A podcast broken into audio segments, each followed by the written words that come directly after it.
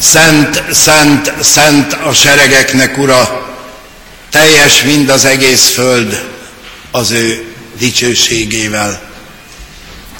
Kegyelem néktek és békesség Istentől, ami atyánktól és ami Urunktól, az Úr Jézus Krisztustól.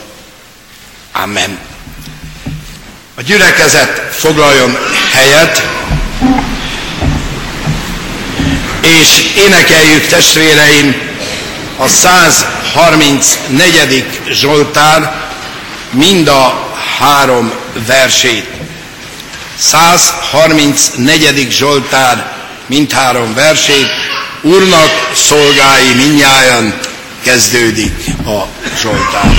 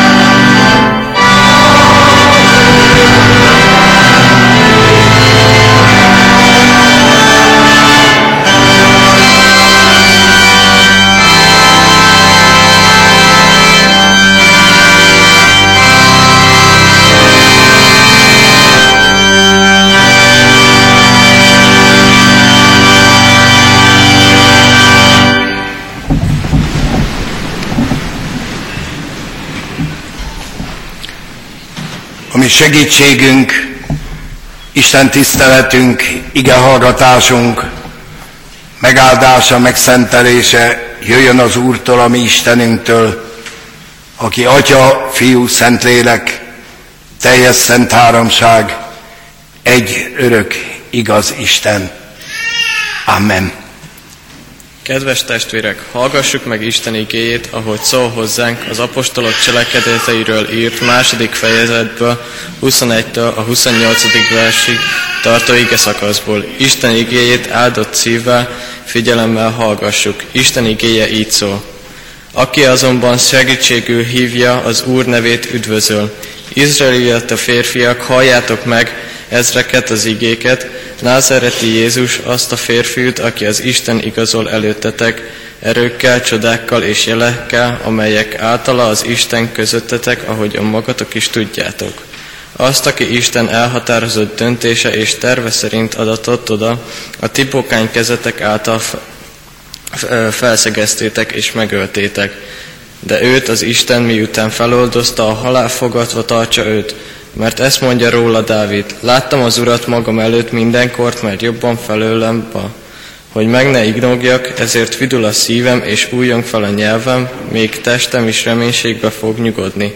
Mert nem hagyod lelkem halottak birodalmában, azt sem engedett, hogy szented elmúlás lásson, megismerteted velem az élet útjait, betöltetsz engem örvendezéssel a te orcád előtt.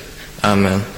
Isten szent lelke tegye áldássá szívünkben az ígét, és áldja, hogy annak ne csak hallgatói, hanem befogadói és megtartói is lehessünk. Csendesedjünk el és imádkozunk. Mennyei édesatyánk, hálaadó szívvel állunk előtted ezen a vasárnapon, megköszönve neked mindazt a kegyelmet, amelyben részeltettél minket. Köszönjük neked, Urunk, hogy az elmúlt hét minden napján velünk voltál, napjainkhoz napokat adtál, Köszönjük a mindennapi kenyeret, köszönjük, Urunk, a mindennapi imádság lehetőségét, szeretteinket, a békességet, és annak lehetőségét, Urunk, hogy föltekinthettünk rád, és Te kész voltál megszólalni bennünk, vezetni bennünket. Bocsásd meg ha sokszor elmulasztottuk ezt. Bocsáss meg, ha nem éltünk azzal a kegyelemmel, amely pedig felénk nyújtatott. De köszönjük, hogy azzal a hittel és reménységgel állhatunk most is a te házadba, hogy nem csak emberi közösségben vagyunk itt, hanem itt vagy velünk és a veled való közösség áldása szentelheti meg ezeket a perceket, ezt az Isten tiszteletet. Kérünk, szólj hozzánk, taníts bennünket, készíts bennünket igét hallgatására, megértésére, cselekvésére, Jézusért, megváltónkért. Amen. Készüljünk testvéreim az ige hallgatására, énekeljük a 172. dicséretet, szűkölködünk nagy mértékben, segedelem nélkül kezdődik a 172. dicséret.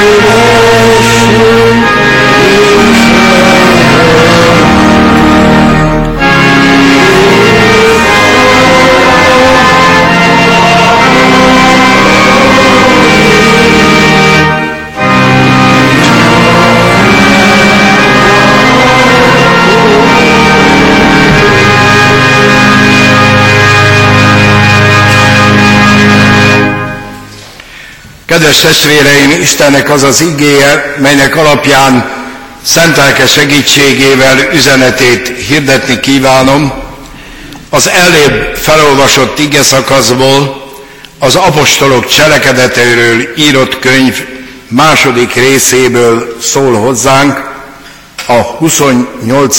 versből. Megjelentetted nekem az életnek útjait, betöltesz engem örömmel a te orcád előtt. A gyülekezet foglaljon helyet.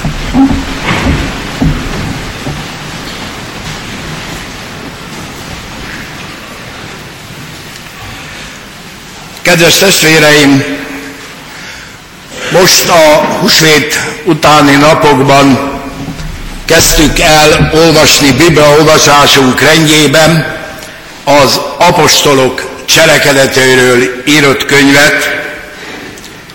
Az apostolok cselekedeteiről írott könyv inkább nevezhető a Szentlélek cselekedeteiről írott könyvnek, mert ha majd végigolvassuk, akkor kiderül, hogy Isten szent lelke hogyan alakítja, formálja keresztjén közösséggé, gyülekezetté azt a tizenegy félénk megijedt embert, akik Jézus mennybe menetele után ott maradnak, találkoznak ugyan a feltámadott Jézus Krisztussal, de teljes bizonytalanságban állnak, mert nem tudják maguk sem, hogy mit kell cselekedni, hogyan tovább.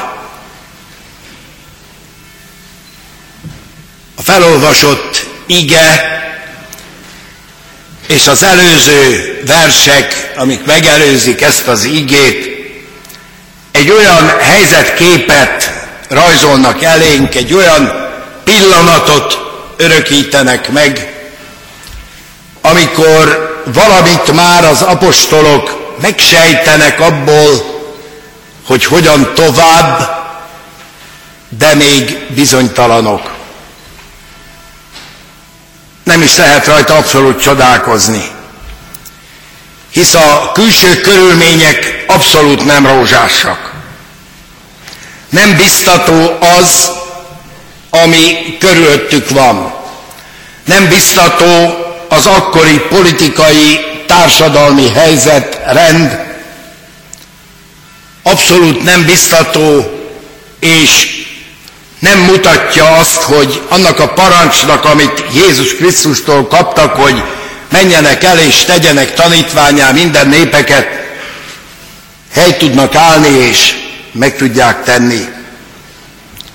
Igen, egy kicsit előreugorva 2000 esztendőt elmondhatjuk, hogy a 2000 esztendő alatt igazán a kereszténység számára sohasem volt rózsás a helyzet.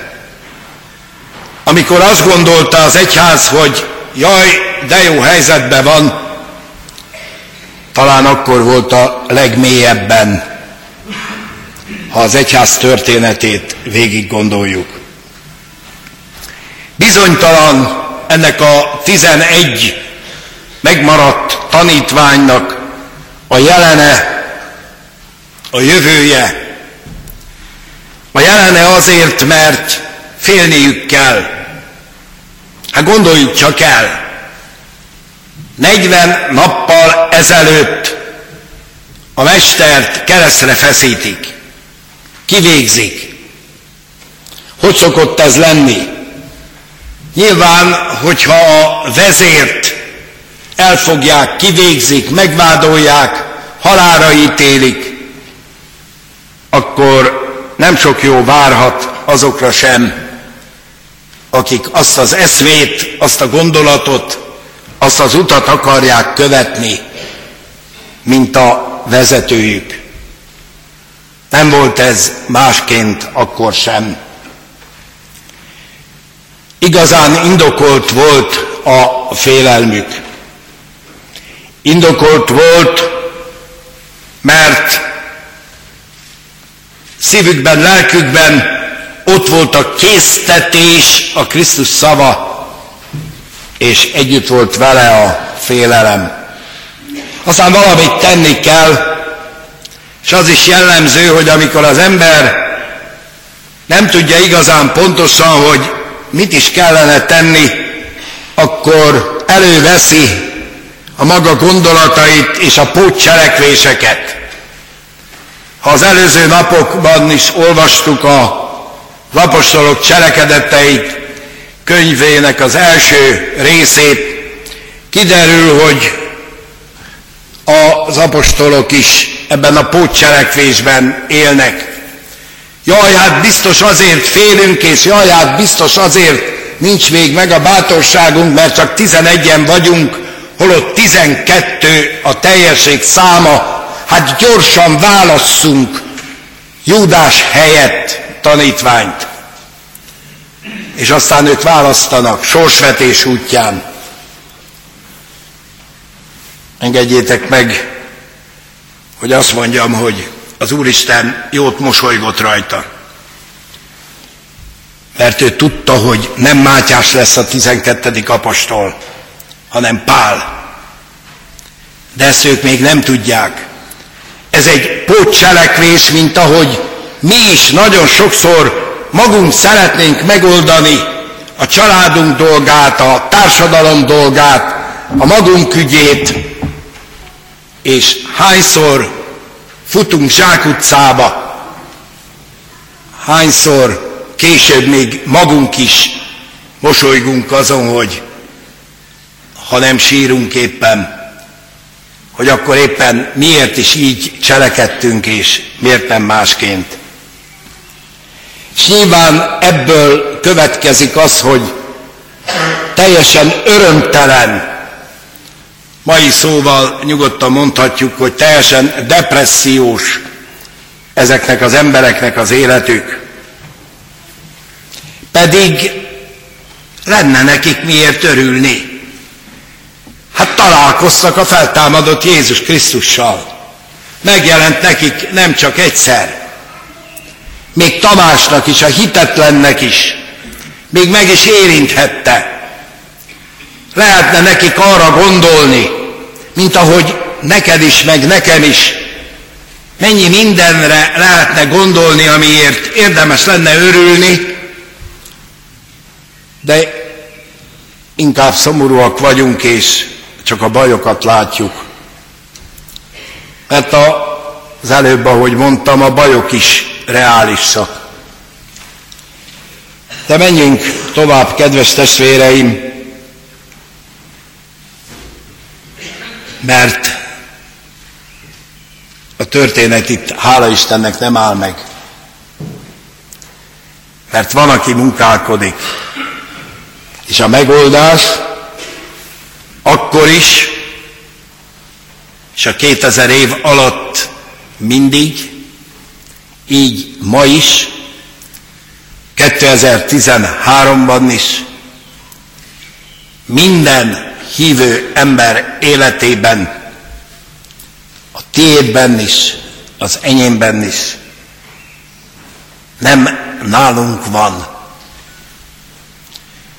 Nem a mi okoskodásunk, nem a mi bölcsességünk, nem a mi rátermettségünk, hanem az Isten munkájában, a Szentlélek munkájában.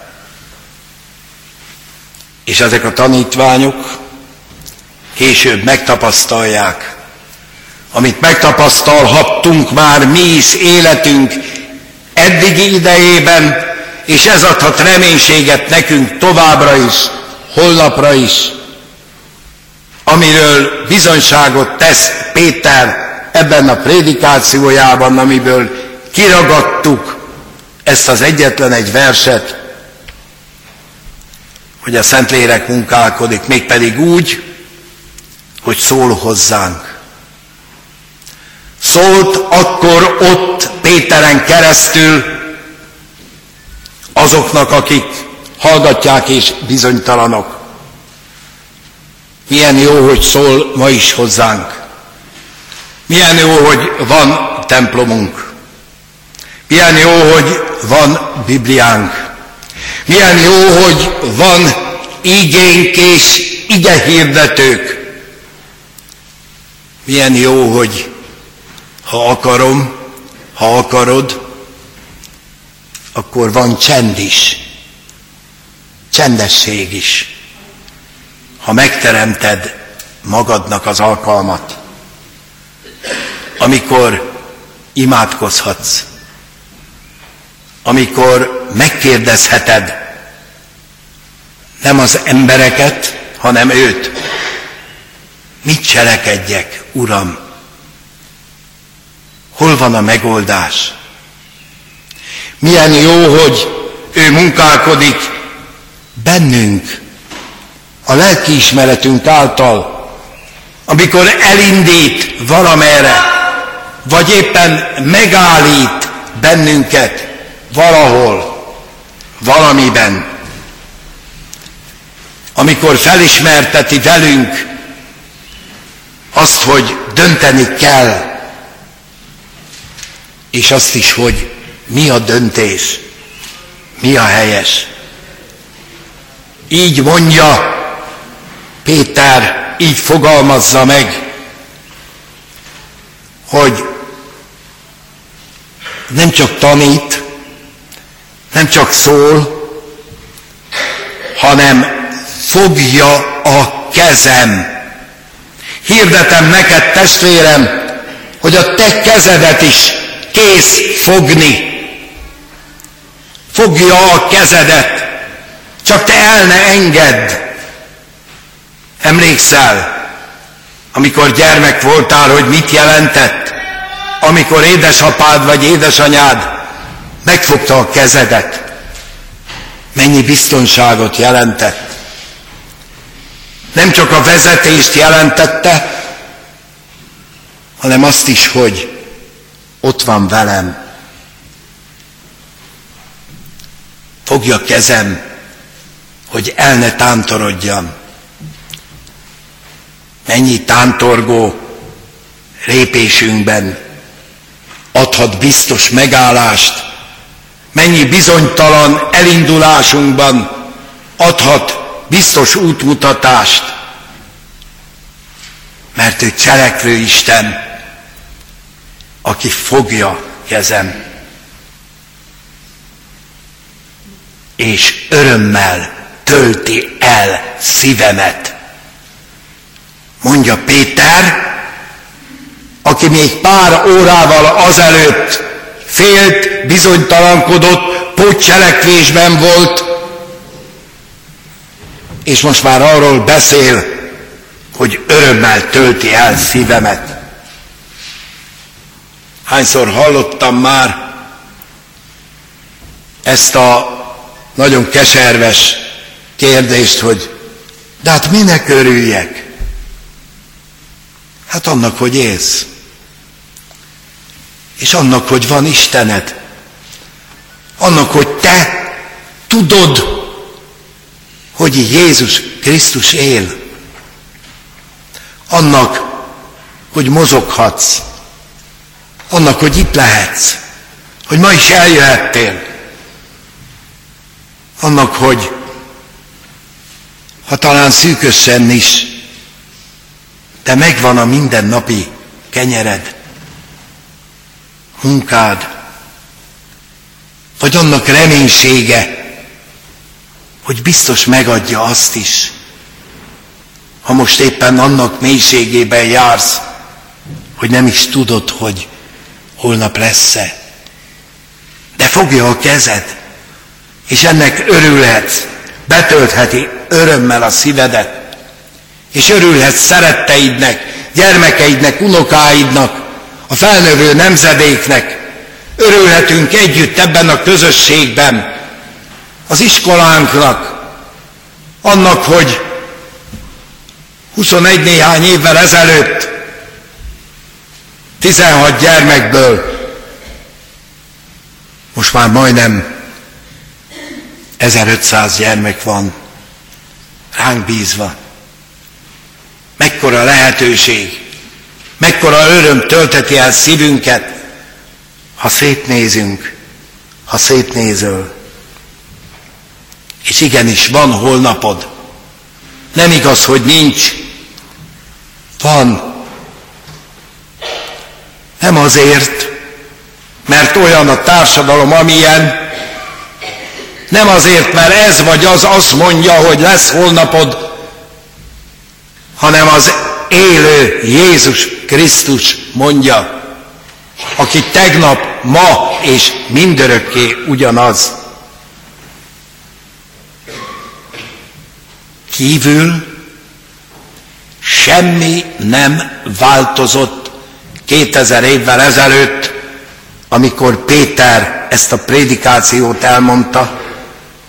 Nem változott, kívül nem volt rendszerváltás, semmi, csak a szívébe volt rendszerváltás.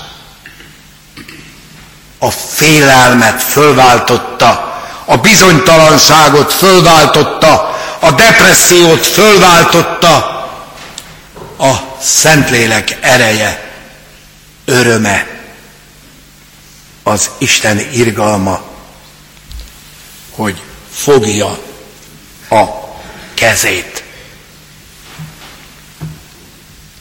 Az előbb a keresztelőkor hallottuk, néktek lett az ígéret, és a ti gyermekeiteknek.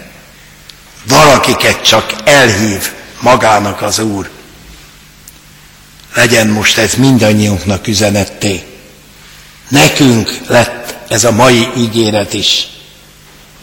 Megjelentetted nekem az életnek útjait. Betöltesz engem örömmel a te orcád előtt. Amen.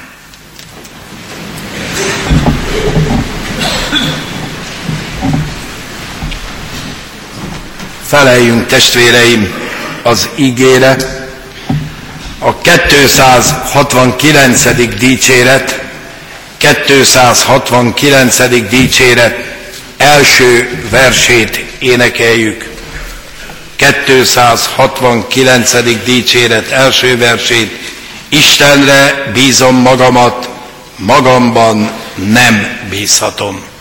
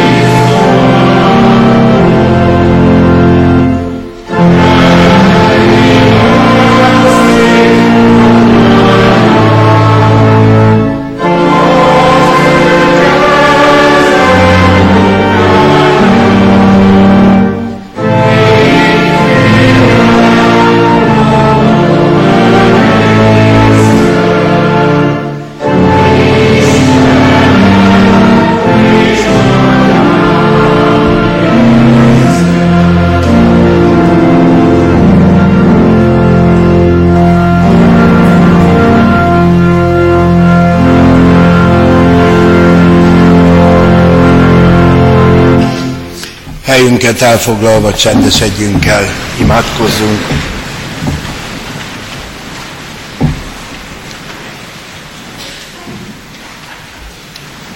Áldunk, Urunk, magasztalunk Téged, dicsőítünk Téged, mert megvigasztaltál, mert vigasztaló igéd szólt hozzánk, mert örömet akarsz adni a mi szívünkbe.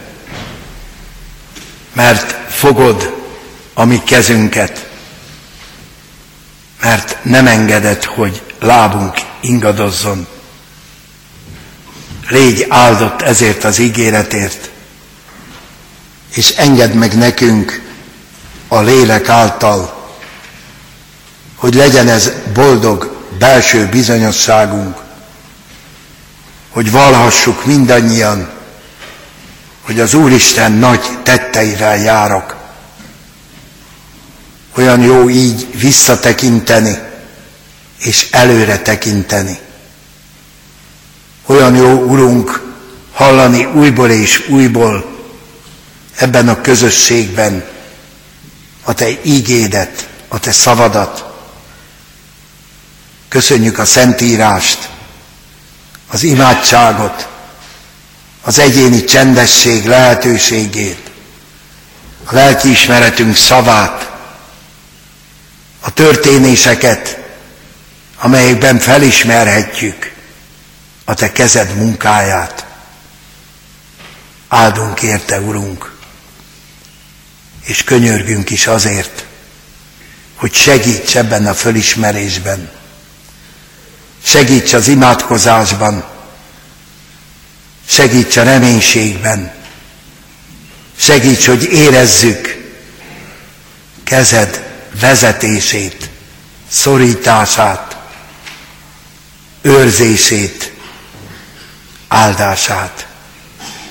Így kérünk, Urunk, egyen-egyenként, önmagunkért, szeretteinkért, gyermekeinkért, ezért a gyülekezetért, a gyülekezet közösségéért, az ige hirdetéséért és hirdetőiért. Könyörgünk, Urunk, szeretett városunkért, szeretett hazánkért, népünkért, nemzetünkért. Urunk, annyi bizonytalanság, annyi gonoszság vesz körül bennünket, és olyan sokszor belekeseredünk, emelj ki belőle, hogy mi téged lássunk, és benned vetett reménységgel tudjunk előre tekinteni, és tudjuk a mát és a holnapot, magunkat és szeretteinket, gyülekezetünket és hazánkat a te kezedbe letenni. Könyörgünk a gyászolókért, akik különösképpen is érzik a halál mélységét, és úgy érzik, hogy nincs vigasztalás. Erősítsd és vigasztald őket a feltámadás és örök élet bizonyosságával. Könyörgünk betegeinkért. Beteg ágyon is éreztesd velük, hogy fogod a kezüket, és Te vagy a gyógyítójuk. Könyörgünk, Urunk, hallgass meg imádságunkban, és vedd tőlünk kedvesen, hallgassd meg a mi csendes imádságunkat. Köszönjük neked, Urunk, hogy Te imádságot meghallgató édesatyánk vagy. Amen. Együtt imádkozzunk, testvéreim! Mi, atyánk, aki a mennyekben vagy, szenteltessék meg a te neved. Jöjjön el a te országod, legyen meg a te akaratod, amint a mennyben, úgy a földön is. Mindennapi kenyerünket add meg nékünk ma, és bocsáss meg védkeinket, míg éppen mi is megbocsátunk az ellenünk védkezőknek. És ne védj minket kísértésbe, de szabadíts meg a gonosztól, mert tiéd az ország, a hatalom és a dicsőség mind örökké. Amen. Megemlítem testvéreim az adakozást, mint Isten tiszteletünk hálaadó részét. Mindezeknek utána mi Urunknak, az Úr Jézus Krisztusnak kegyelme, Atyánknak szeretete, szent lelke békessége legyen és maradjon minnyájan ti veletek. Amen.